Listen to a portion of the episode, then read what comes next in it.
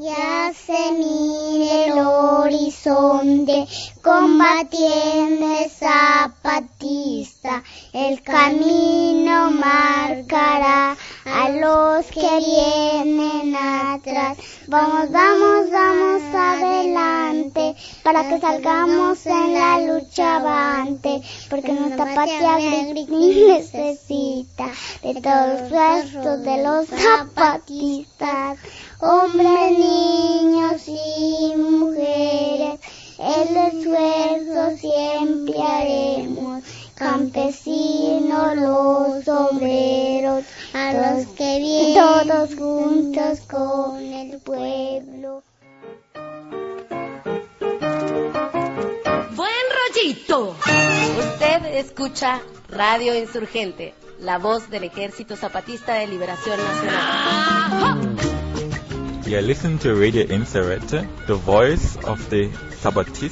Vous écoutez la radio Insurgente, la voix de l'armée zapatiste de libération nationale.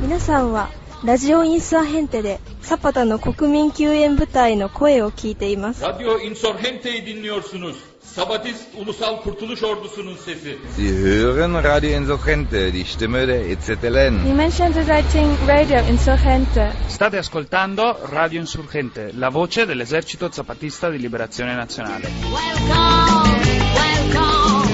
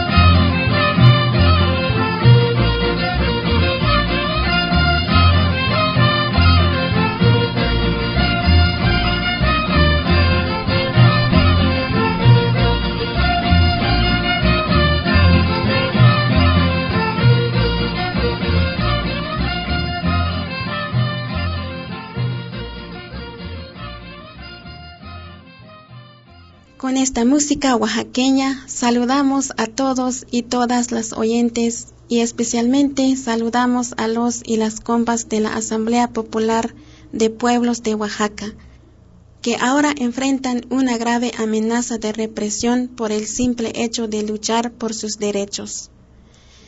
Este día 20 de octubre de 2006 vamos a presentarles algunos testimonios de compas de la península de Baja California, donde ha estado esta semana el Delegado Cero. Pero antes de eso, vamos a presentar un material sobre el último día de visita del Delegado Cero en Sinaloa la semana pasada. Escuchemos algunas de las palabras que dieron los compas que estuvieron en la reunión en la Universidad Autónoma Indígena de México, ubicada allí en Sinaloa.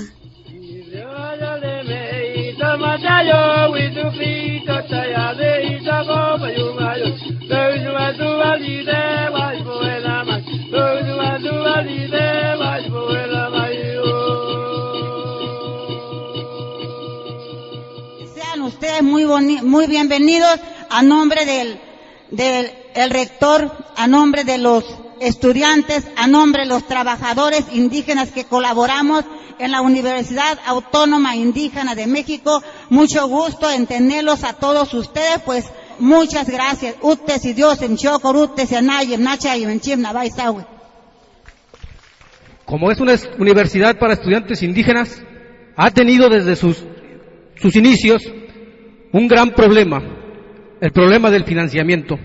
Nosotros tenemos todo, menos unas instalaciones de primera. ¿Cómo no? Pues si se trata de educación para los indígenas, ¿verdad? Pero si se tratara de una educación para empresarios, tuviéramos unas instalaciones de primera, en una ciudad lujosa con estudiantes de primer nivel. Nosotros queremos que la otra campaña recoja el sentimiento de los universitarios de la OAIM. Nosotros, como mexicanos, necesitamos tener una educación de primera, unas instalaciones de primera, y no necesitamos estar mendigando cada año el presupuesto que por ley debería correspondernos. Mencionarles que aquí en la Universidad Autónoma Indígena de México estamos reunidos grupos indígenas del país, de México, de Chiapas, de Oaxaca, del Estado de México, de Nayarit, de Chihuahua, de aquí de la región, Sinaloa, Sonora. También tenemos compañeros de los países de Nicaragua, Ecuador y Venezuela. Yo soy estudiante de aquí de la Universidad Autónoma Indígena de México, actualmente, cursando el 11º trimestre de la carrera de la licenciatura en Sociología Rural. Yo pertenezco a la etnia tzeltal del estado de Chiapas, y uno de los motivos por lo cual estoy aquí es porque realmente quiero sobresalir y apoyar a mi gente, porque viendo que en mi estado no tuve esas posibilidades, entonces por tal motivo tuve que salir, y esta universidad, gracias, pues he podido darme cuenta de todos los problemas que realmente tenemos, y nuestra área de lo que es la licenciatura en Sociología Rural pues va enfocado básicamente a eso, al apoyo a las comunidades indígenas. Esta universidad nos ha acobijado, nos ha dado lo que a lo mejor otras universidades no nos ha dado hasta ahora: libertad de expresar nuestras ideas, de vestirnos, como realmente somos, como indígenas, no perder nuestra lengua, nuestras costumbres, y pues hasta ahora yo creo que gracias a esta universidad estamos expandiendo lo que es las costumbres de nuestros pueblos, nuestras tradiciones.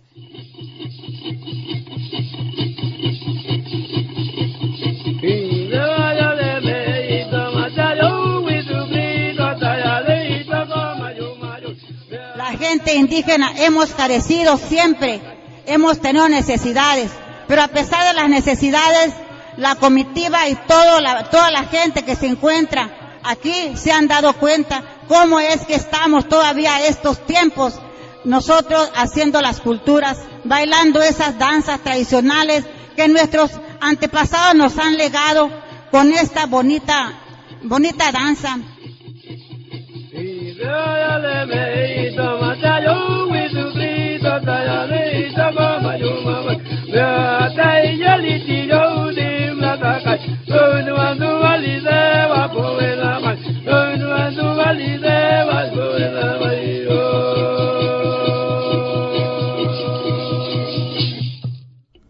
El 12 de octubre por la noche, el Delegado Cero y la caravana partieron del puerto de Topolobampo, Sinaloa, a bordo de un barco con rumbo a Baja California Sur.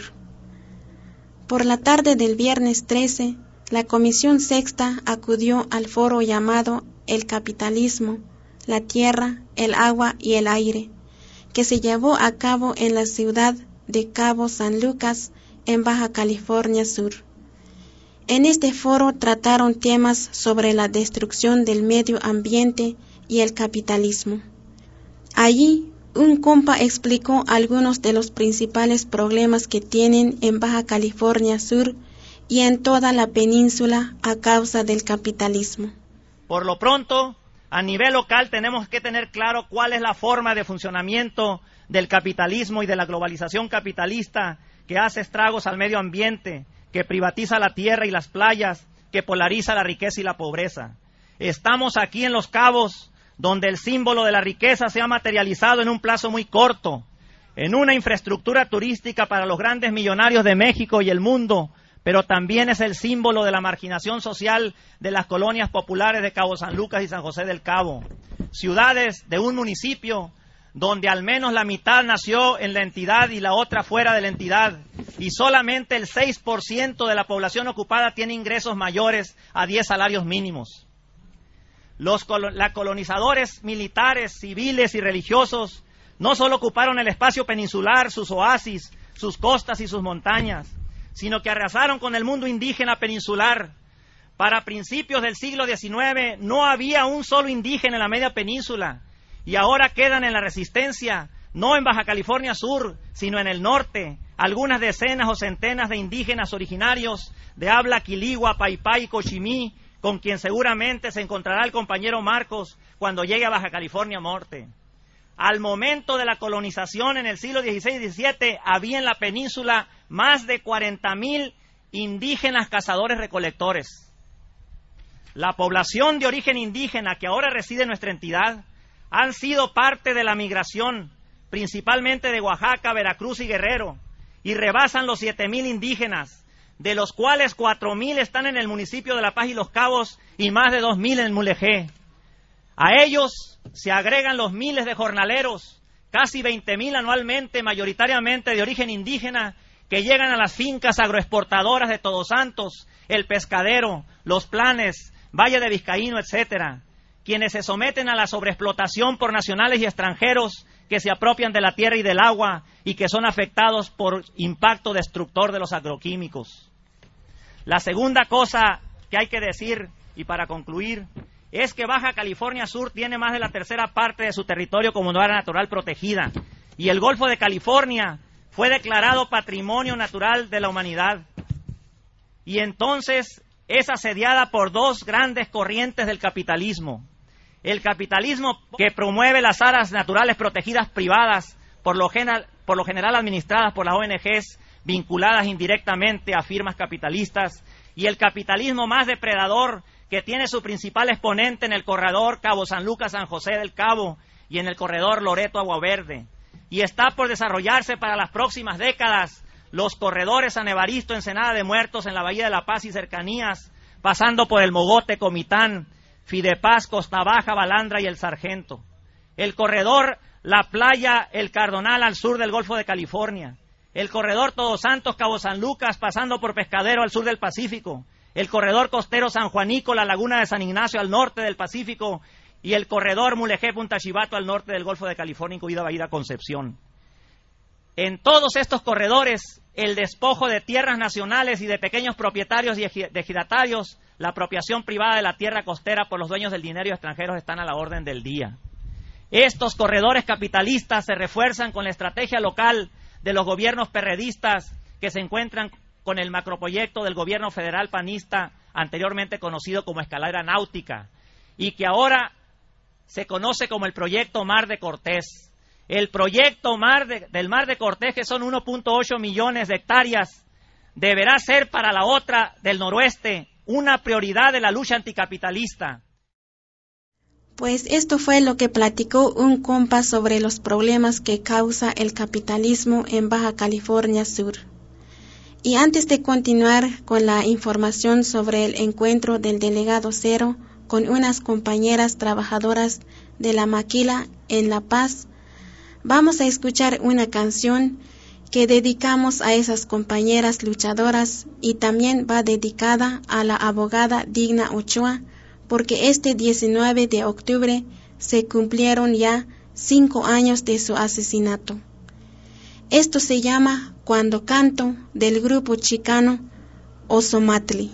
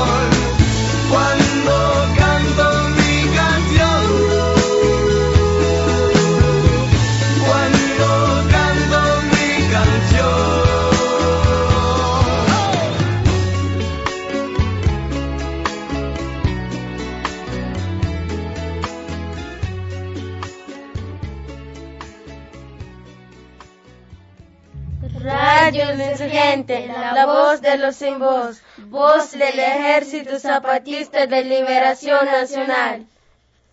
Ante el Delegado Cero, las trabajadoras despedidas de maquiladoras contaron sus sufrimientos y su largo andar, pero también hablaron de su lucha y lo mucho que han logrado organizándose.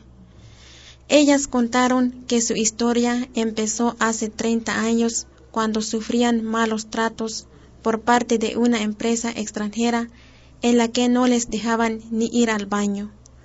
Contaron también que se organizaron y estallaron en huelga y formaron un sindicato que se llama 26 de julio, fecha de la Revolución Cubana. En la huelga, ellas tomaron la maquinaria y estuvieron 2 años en lucha hasta que lograron un contrato colectivo de trabajo. Además, estas compañeras platicaron que también fundaron la Casa de la Trabajadora y el Trabajador, donde se realizó la reunión con el Delegado Cero. Ellas explicaron que esa casa se dedica a apoyar las luchas de trabajadores y da apoyo legal gratuita a quien lo necesite. Por su parte, un compañero platicó el triunfo de unas trabajadoras que lucharon contra una gran empresa transnacional que fueron apoyadas por la Casa de la Trabajadora y el Trabajador. En 2003, en La Paz, más de 200 obreras de la maquila dirigidas por el núcleo de la Casa de la Trabajadora y del Trabajador de La Paz enfrentaron a una empresa coreana llamada Pung Kook, que producía para la poderosa firma capitalista Adidas, que había cerrado la planta y se había ido. Fue entonces que las obreras con otras organizaciones solidarias efectuaron la presión a Adidas América en los Estados Unidos y a Pung Kook en Seúl y Vietnam, obligando poco más de un año de lucha local e internacional a que se les pagara la indemnización constitucional. Otro encuentro importante del Delegado Cero en Baja California Sur fue con los habitantes de la colonia Rinconada de los Olivos en La Paz, capital del estado. Allí los habitantes hablaron sobre la lucha que han hecho para quitar de su colonia una antena de teléfonos celulares de la compañía Luzacel. Los vecinos de la colonia La Rinconada hemos sido objeto de ese capitalismo voraz a través de una empresa de telefonía celular que con sus influencias, su poder, su dinero, se las ha ingeniado para levantar este tipo de construcciones sin el menor respeto a nuestras personas, sin la escucha de nuestras opiniones, poniendo en riesgo la vida de nuestras familias, que tuvieron que soportar las impertinencias e incomodidades que llevaron la edificación de este monstruo de 10 toneladas y casi 50 metros de altura. Por eso nuestra inconformidad ha sido desde hace más de un año y será en contra de aquello que implique un riesgo a nuestra integridad física y psicológica, porque nos consideramos afectados en nuestro patrimonio, afectados psicológicamente por el impacto que produce el temor de tener casi dentro de nuestras casas esta torre mal construida, afectados en nuestras garantías individuales porque el molesto ruido que produce el encendido de la planta es insoportable. El Delegado Cero señaló otros peligros que provocan las antenas de teléfonos a los seres humanos. Vecinos y vecinas de Rinconada Los Olivos, esa antena no puede estar ahí. Yo les voy a contar la historia completa. Miren, estos radios que cargamos nosotros, que son los que usan varios por ahí, o la policía, o lo que sea, o el ejército, tienen muy baja voltaje, muy bajo wattaje. Solo pueden tener 5 watts de potencia, porque se usan aquí cerca de la cabeza. Y esos usan una cosa que se llama frecuencia muy alta, VHF les dicen. No pueden tener mucha potencia porque daña el cerebro, lo quema. Esas antenas de telefonía celular tienen más alta frecuencia, se llama muy alta frecuencia. Son ondas más chiquitas y son muy poderosas.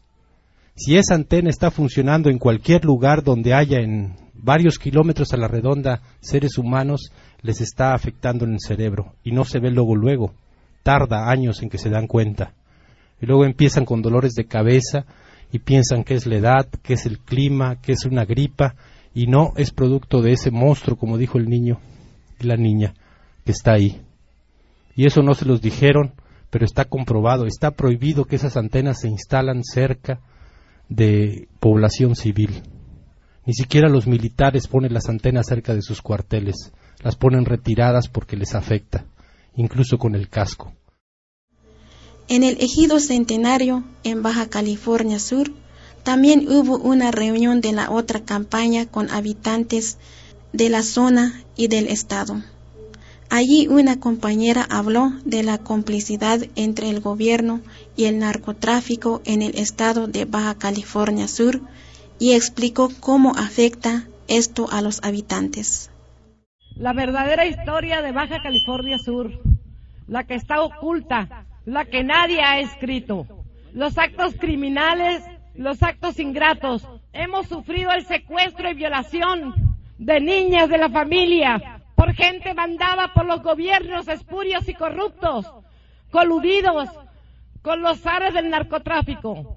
Sufrimos la violación y secuestro de una de nuestras niñas por gente de Osiel Cárdenas, mandada por el entonces gobernante Mercado Romero. Sufrimos el secuestro también de un compañero líder, un auténtico líder de transportistas, el compañero Pedro Enrique López, quien tuvo los arrestos de organizar a más de 3,000 trabajadores del volante y luchar en contra de los gobiernos que otorgaban las concesiones a las transportadoras turísticas. Y así como esto, en nuestro estado, mucha ingratitud, desaparición de niñas, desaparición de jóvenes, prostitución, drogadicción, eso es lo que hay atrás de estos megaproyectos turísticos. Antes, en la reunión realizada en la colonia Rinconada de los Olivos, un compañero ya había denunciado la desaparición de sus hijas en manos del narcotráfico y la falta de respuesta de las autoridades para rescatarlas. Buenas noches a todos los vecinos de esta colonia.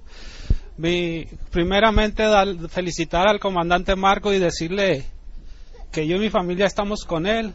Mi asunto es de que no he podido ver a mis dos pequeñas hijas porque yo no tengo dinero. Los narcotraficantes sí tienen, ellos tienen a mis hijas. Cuando yo le reclamo al señor gobernador, agacha la cabeza, se retira, me ignora el señor gobernador. Los funcionarios me corren de ahí del palacio. Yo soy alcohólico con programa, soy alcohólico anónimo, me atrevo a decirlo por las circunstancias. Pero qué abuso, porque no tengo dinero, soy pobre, ya gasté todo, te hacen gastar todo lo que tienes como pobre y entonces sí, te hacen el culpable. Pero los vecinos de mi colonia me han ayudado, señores. Y no voy a descansar, no te voy a dejar en paz, señor gobernador Agúndez. Donde vayas con tu gente, todos dicen que eres buena gente, pero ¿por qué si yo voy y te reclamo? Yo no te pido nada, yo te pido ver a mis dos pequeñas hijas. Yo no puedo exponerme a ir a buscar a mis hijas, me van a matar. Incluso la señora ya anda ofreciendo 25,000 pesos por mi cabeza. No me asusto. Me dicen los funcionarios de Agúndez, es que te pueden matar. Esa es la estratégica de ellos, te pueden matar, te asustan. No, señores, yo desde hace 4 años que me quitaron a mis hijas, estoy muerto. Lo demás sería descansar, señores. Y atrás del señor Agúndez voy a andar, a donde vaya yo lo voy a buscar. Lo único, ver a mis dos pequeñas hijas, señores. En su último día de trabajo en Baja California Sur, el delegado Cero se reunió con unas trabajadoras despedidas de una empresa coreana que explota el calamar en Santa Rosalía y La Paz. Las compañeras explicaron que las corrieron porque se organizaron para pedir mejores condiciones de trabajo. Una de las compañeras explicó las condiciones en que las tenía trabajando la empresa. Se trabajan jornadas de 12 horas. A ellos, a los coreanos, lo que les interesa es que salga todo el calamar que hay, que se procese, que se limpie. Y no les importa si las mujeres están ahí trabajando 8, 10, 16 horas. Todas las mujeres trabajan esa cantidad de horas. Yo me pregunto, cuando estuve trabajando ahí, ¿dónde estaban las autoridades del trabajo? ¿Dónde estaban? No se pagaban horas extras, para nada, no podía uno quejarse para nada. No había agua potable para tomar dentro ahí de la empresa. Los baños eran un asco. Las mujeres, cuando no había calamar, se acostaban ahí en cartones en el suelo. Tenían sus condominios, le llamaban ellas, durmiendo sobre jabas, sobre cartones. Entonces eso a los coreanos no les importaba para nada. tenían capataces, era un capataz, no recuerdo ahorita el nombre, que hasta incluso tenía relaciones sexuales con algunas de las trabajadoras. Entonces yo creo que ahí lo que hace falta en el Calamar es que hagan presencia las autoridades del trabajo, porque a las empresas que están ubicadas, que pagan impuestos aquí en la calle principal, ellos sí llegan las autoridades y te multan si despides a un trabajador, pero con los del Calamar ahí no se presentan para nada, ahí están arreglados. Y otra cosa, los coreanos, ellos no pagan el producto. ¿Cómo va a ser posible que paguen 2 o 3 pesos por kilo de calamar? No puede ser que esa carne cueste tan barata. Ellos no pagan el producto, pagan nada más, le pagan lo que quieren a los pescadores, después le pagan menos a las que limpian y mandan finalmente el producto a la Ensenada y de ahí sale al extranjero. Entonces yo había leído, hace como ya desde el 95 está esta situación aquí, había leído que cada dólar que invierten aquí ganan 6 dólares, de los cuales aquí no queda nada de ganancia.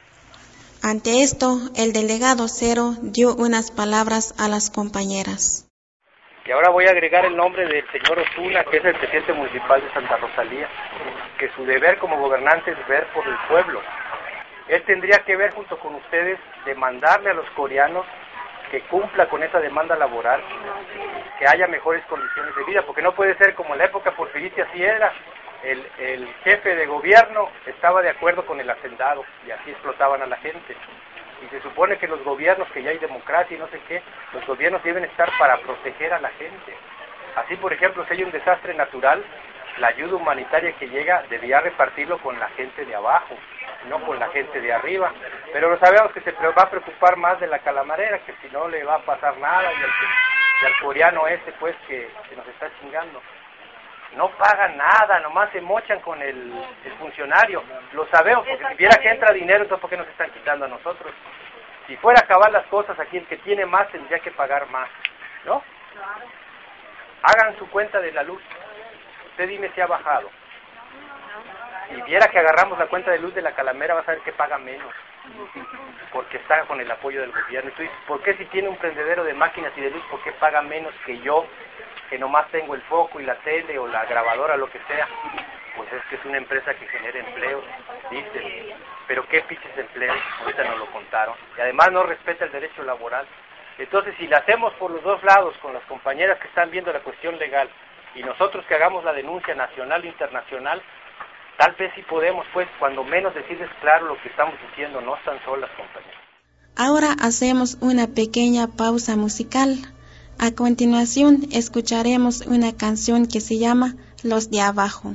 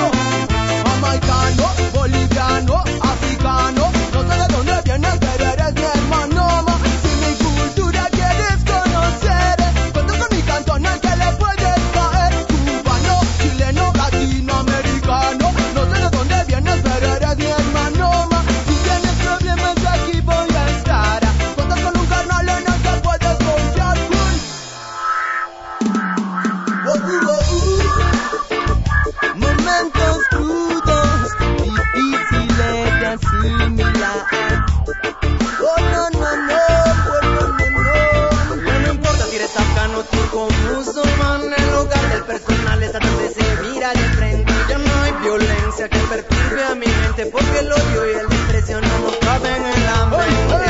No es tiempo para matar, no es tiempo de amar y brillar, no es tiempo de asesinar, no es tiempo de amar.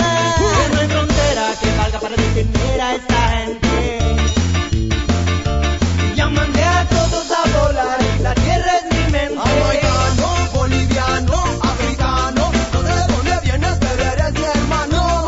Si mi cultura quieres conocer, cuentas con mi cantón al que le puedes caer. Cubano, chileno, latinoamericano, donde donde vienes, pero eres mi hermano. Si tienes problemas, yo aquí voy a estar, cuentas con un canal en el que puedes confiar.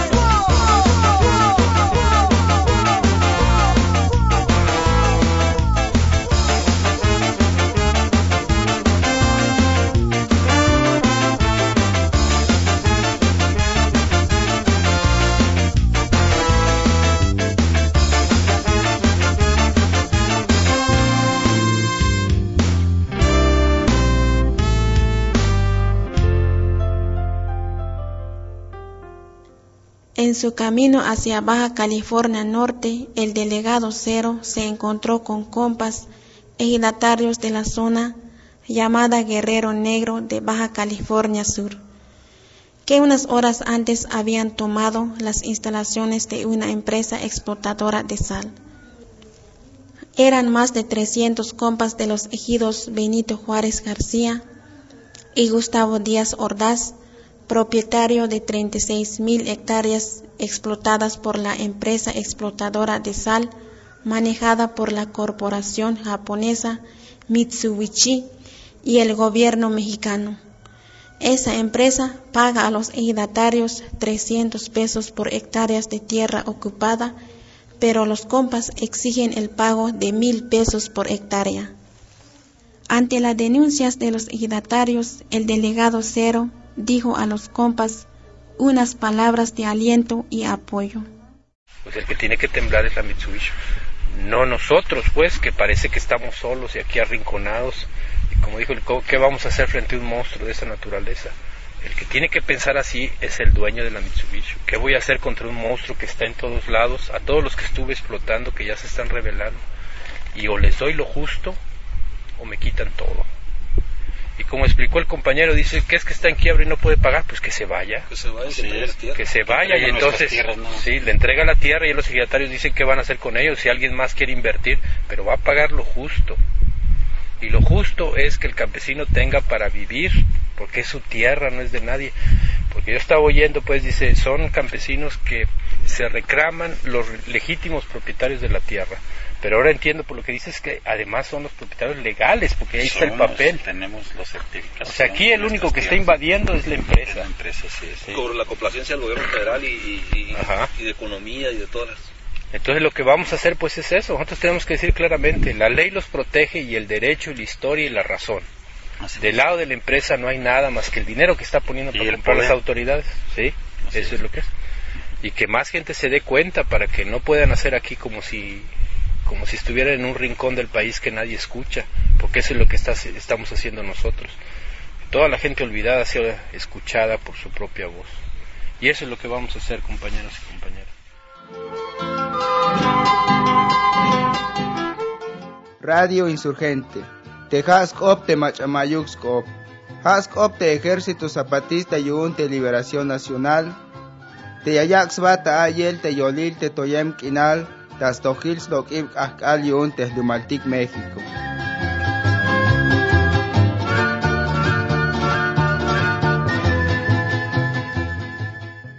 La primera parada del delegado Cero en la Baja California Norte fue en la comunidad indígena San José La Zorra. En esa comunidad, indígenas Kumiaí luchan por defender su cultura, sus tierras y su lengua que corre el peligro de desaparecer.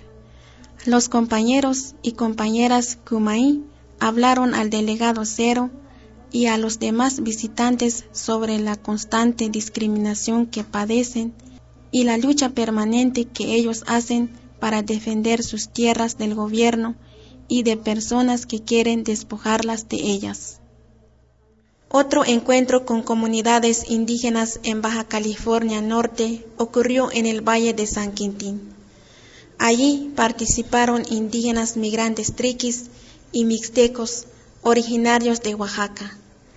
Ellos llegaron a Baja California para trabajar en los campos de tomate y de otros productos que controlan empresas agrícolas. En la reunión con el Delegado Cero, los compañeros indígenas explicaron cómo son explotados y discriminados, pero también hablaron de la lucha que hacen por la tierra. Después de los testimonios, el Delegado Cero hizo un recuento de la difícil situación que enfrentan esos compañeros y prometió no dejarlos solos.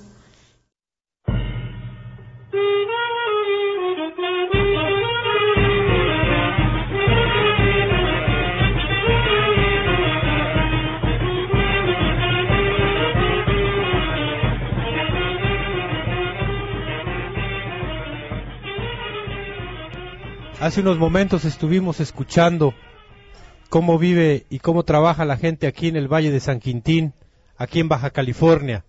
Porque aquí nos platicaron que ustedes se levantan a trabajar a las 4 de la mañana y regresan a su casa otra vez hasta las 5 de la tarde, a veces más tarde. Si me sale bien la cuenta, son 13 horas. Y entonces, ¿por qué solo les pagan 8 horas? Y nos cuentan también que les pagan 80, 90 o 100 pesos, y nosotros hicimos la cuenta lo que se necesita para vivir, porque sabemos que hay que pagar la luz o a la renta si es que están rentando la casa, que hay que comprar jabón, pasta de dientes, algo para comer, algo de ropa, algo de zapatos, y según nuestra cuenta se necesita para vivir, más o menos así, como pobres, 485 pesos al día. Quiere decir que una familia aquí en el Valle de San Quintín tenía que trabajar exactamente 3 o 4 veces lo que está trabajando ahorita. Pero si el día solo tiene 24 horas, si tendría que trabajar para ganar lo necesario para vivir, un solo trabajador tendría que trabajar 40 horas al día, sin comer y sin dormir, para nomás irla pasando. Y entonces lo que resulta es que también el hombre o la mujer, y a veces hasta los niños, tienen que entrar a trabajar. Órale, dicen, pero ¿dónde están los respetos a los derechos laborales? Saben que si se enferman no los respetan. Y nos enseñaron también el daño que les hacen la piel, que estén trabajando con químicos a la hora que están haciendo el trabajo en el campo como jornaleros. ¿Y a poco les dan protección? ¿O a poco si se enferman los van a ayudar? Reciben aguinaldo, reciben pensión, no reciben nada, compañeros, y están todo el día trabajando, y ven que en lugar de mejorar, cada día las cosas son más caras. Nos explicó un compañero, aquí se ganan 47 pesos de salario mínimo, 80, 90, 100 si te va bien, si trabajas en una de las fincas o en una de las haciendas, como se dice ahora. Pero resulta que a la hora que vas a comprar las cosas hay que pagarlas en dólares, como si esto fuera territorio norteamericano. Y esto ya pasó antes, cuando la época de Porfirio Díaz. Esas jornadas laborales y esos salarios son los mismos que tenía la gente cuando Porfirio Díaz y cuando se levantó para derrocarlo. Y es lo mismo que ha pasado desde hace muchos años. En cada lugar donde vamos a pasar de la República, y cuando hablemos con otros compañeros, vamos a contar lo que está pasando aquí en el Valle de San Quintín. Y no nada más para ver si le da vergüenza a ese Fox, o al gobernador de Baja California, o al presidente municipal de Ensenada. Lo vamos a hacer para que gente como ustedes en Oaxaca, que es de su misma sangre, otros indígenas en otras partes del país, lo escuchen y estén de acuerdo de luchar junto con ustedes, porque aquí haya justicia, igual que en sus tierras, y que aquí pueda crecer con dignidad alguien que tenga la sangre triqui, mixteca, zapoteca, y diga, y la gente lo respete por su trabajo, no que lo mire como con desprecio nada más porque es indígena.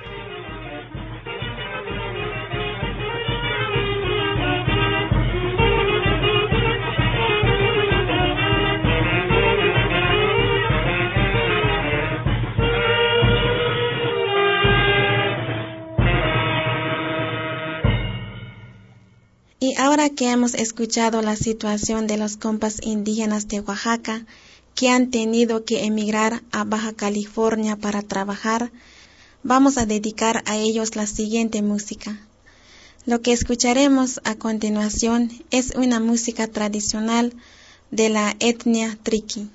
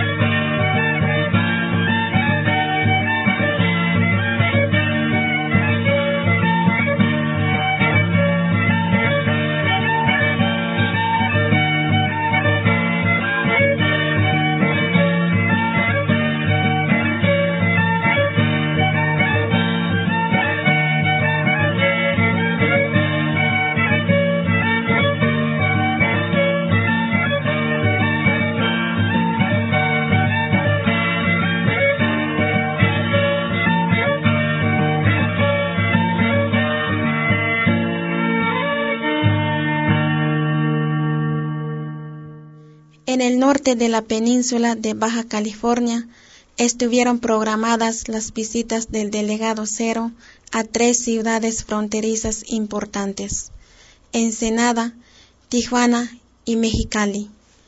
Los problemas en las maquiladoras y las luchas contra ellas, la drogadicción y la violencia fueron unos de los principales testimonios que dieron los compas en esas ciudades.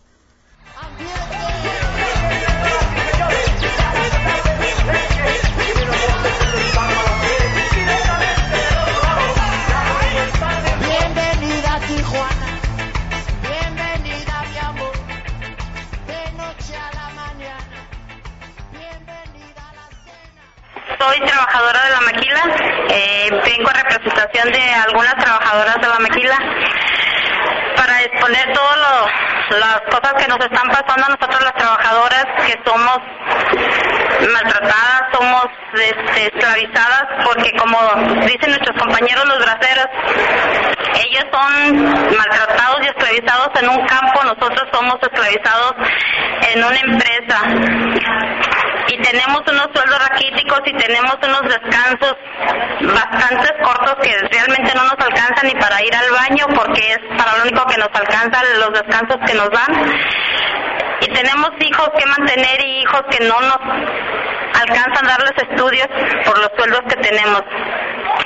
Y por todas las necesidades que estamos pasando, hemos encontrado la necesidad de tratar de organizarnos para poder salir adelante, para poder saber nuestros derechos y cómo defendernos de los empresarios que vienen de otros países a esclavizarnos con sus químicos, con sus cosas que lo único que hacen es causarnos daño a nosotros, a nuestros hijos, como han causado a nuestros compañeros aquí y en todas partes.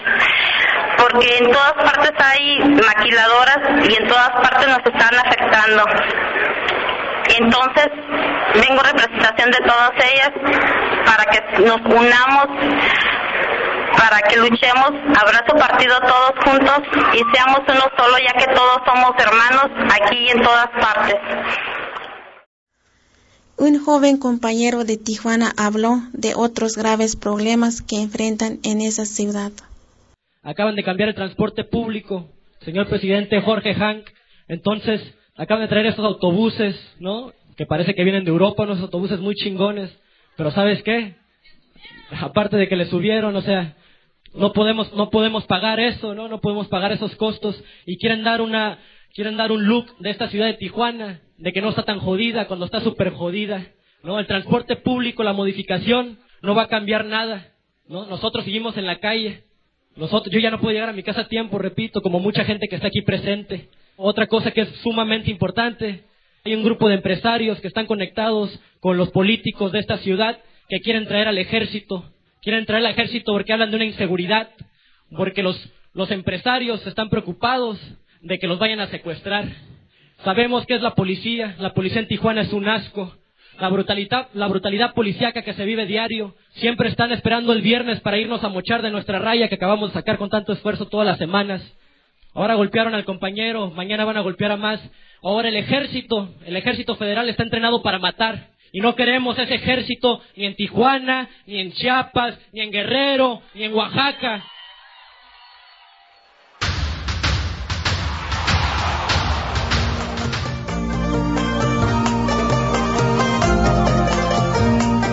Usted está escuchando Radio Insurgente, la voz de los sin voz. Voz del Ejército Zapatista de Liberación Nacional. Transmitiendo desde las montañas del sureste mexicano.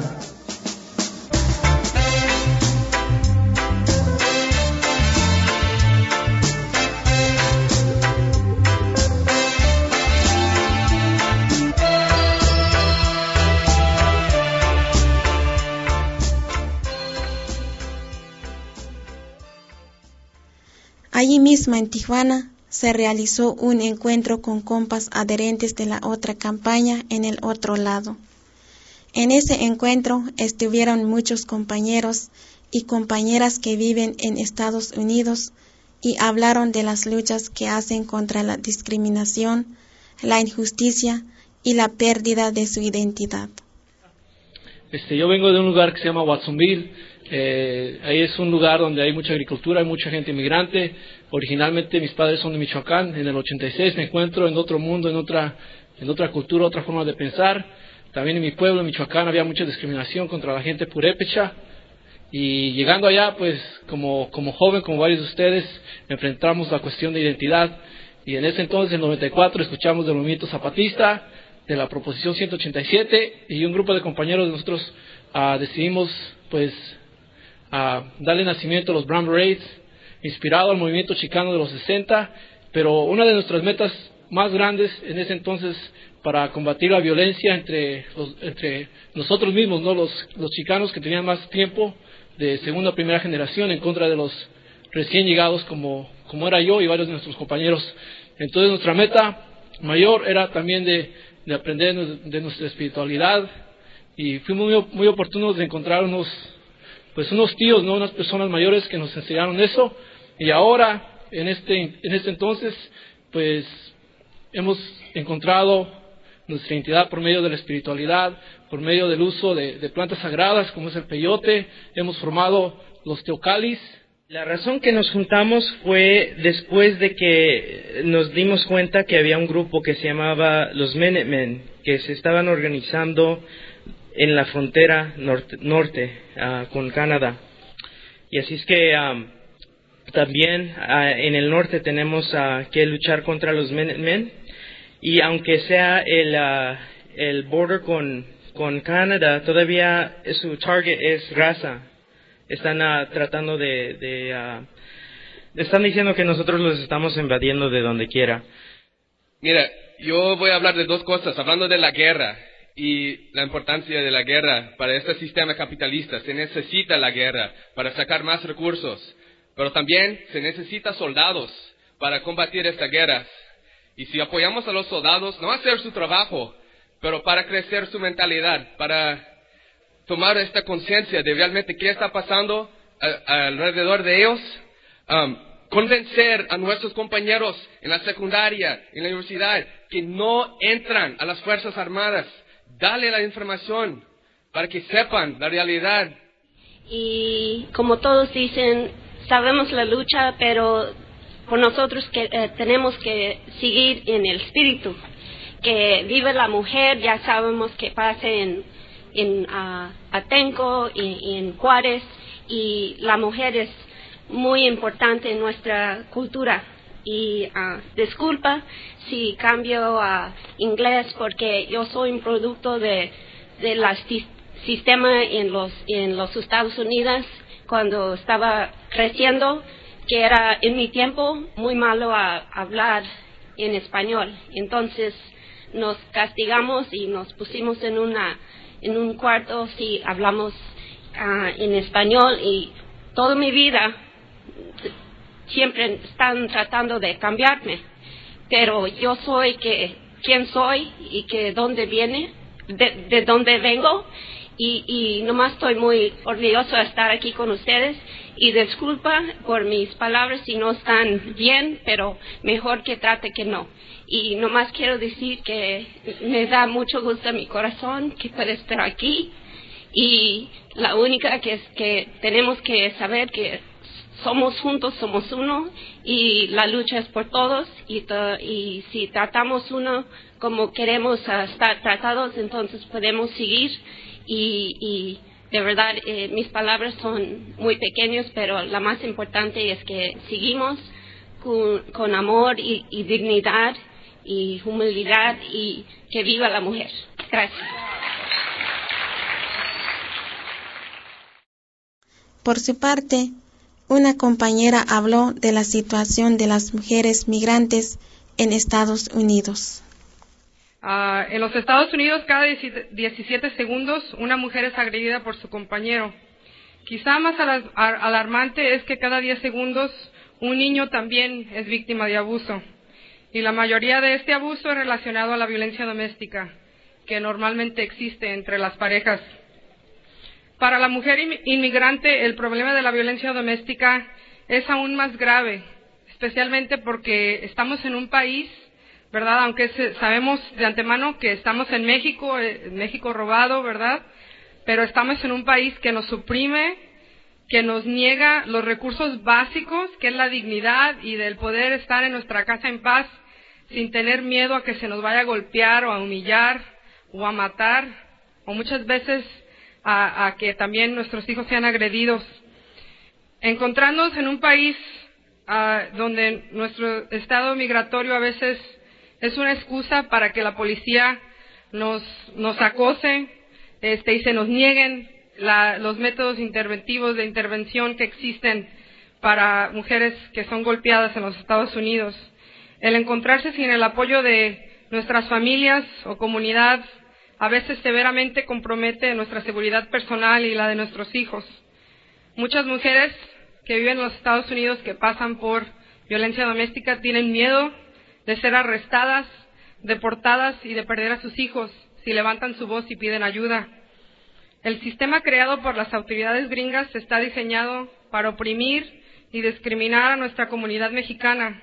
Es por eso que muchas mujeres continúan sufriendo en silencio y nuestros niños continúan creciendo en un ambiente violento y repleto de caos. Se estima que mujeres mexicanas viviendo en los Estados Unidos que sufren de violencia doméstica, el porcentaje es tan alto como el 23%. Y recordando la situación en Oaxaca, un compañero del otro lado habló de la importancia de apoyar el movimiento popular oaxaqueño. ¿Cuánta sangre está corriendo ahorita en este mismo momento que en Oaxaca se está asesinando impunemente a los compañeros de la Asamblea Popular de Pueblos de Oaxaca y de la sección 22, compañeros? ¿Cuánta sangre ha caído allá? Nosotros, nuestro único pedido es que esta asamblea y la delegación, si fuese posible, se declarara en apoyo total a la lucha popular que llevan a cabo los compañeros de Oaxaca. Que no se nos debe olvidar que hoy por hoy ellos están dando la cara a la historia. Son ellos los que están enfrentando el poder brutal de un gobierno asesino, compañeros. Esa sería nuestra propuesta, y que del otro lado nosotros pasemos de la retórica a la preparación política, física y la que sea necesaria para combatir a los asesinos que matan a nuestro pueblo, compañeros. Gracias. Y ya casi para terminar este programa, escuchemos un testimonio de un compa de la otra en el otro lado que contó la historia de su familia como migrante y los problemas que han enfrentado. Al calor de una cerveza voy barriendo mi ciudad al compás de la noche, observando a mi gente, la pobreza de la raza, mucha prostitución, drogas y extorsión por las calles, niños sucios, hambrientos, queriendo saltar hasta llegar el momento, ese momento, el que nunca llegará. Buenas tardes, Tijuana. Les quiero platicar sobre tres cosas. Primero, soy hijo de padres mexicanos que vinieron de Acámbaro, Guanajuato, hace 40 años. Se vinieron por la frontera como mojados, pero vinieron para una mejor oportunidad. Llegaron a la área de la bahía en California, donde trabajan en las maquilas, allí mero mismo en Oakland y en Berkeley, California. Para que piensen ustedes que aquí no nomás es el único lugar donde hay maquilas.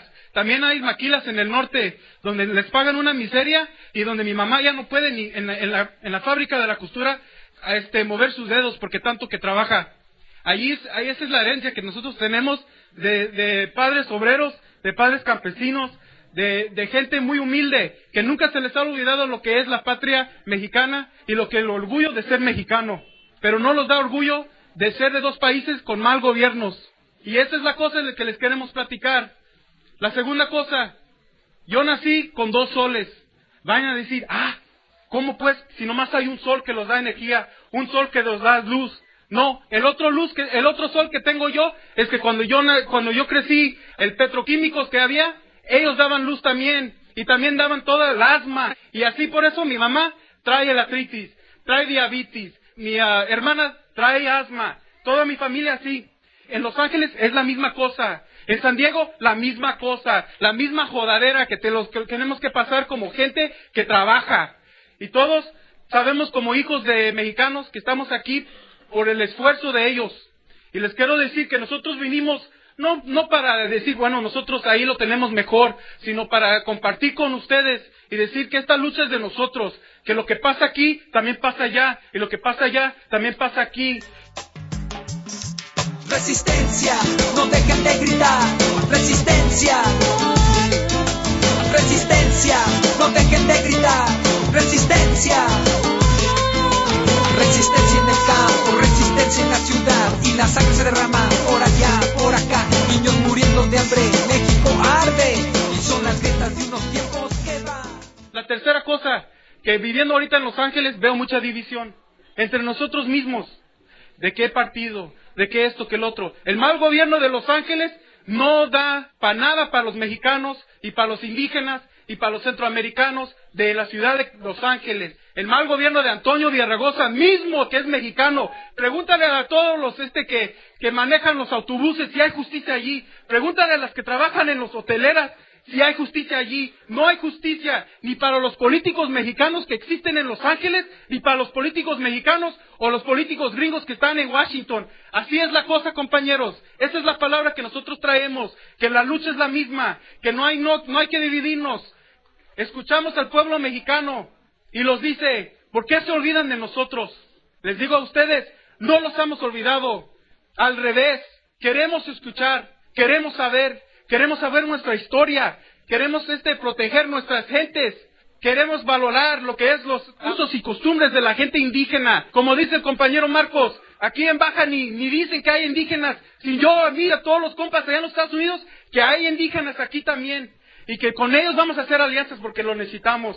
Compañeros, esa es mi palabra. Gracias, muchas gracias.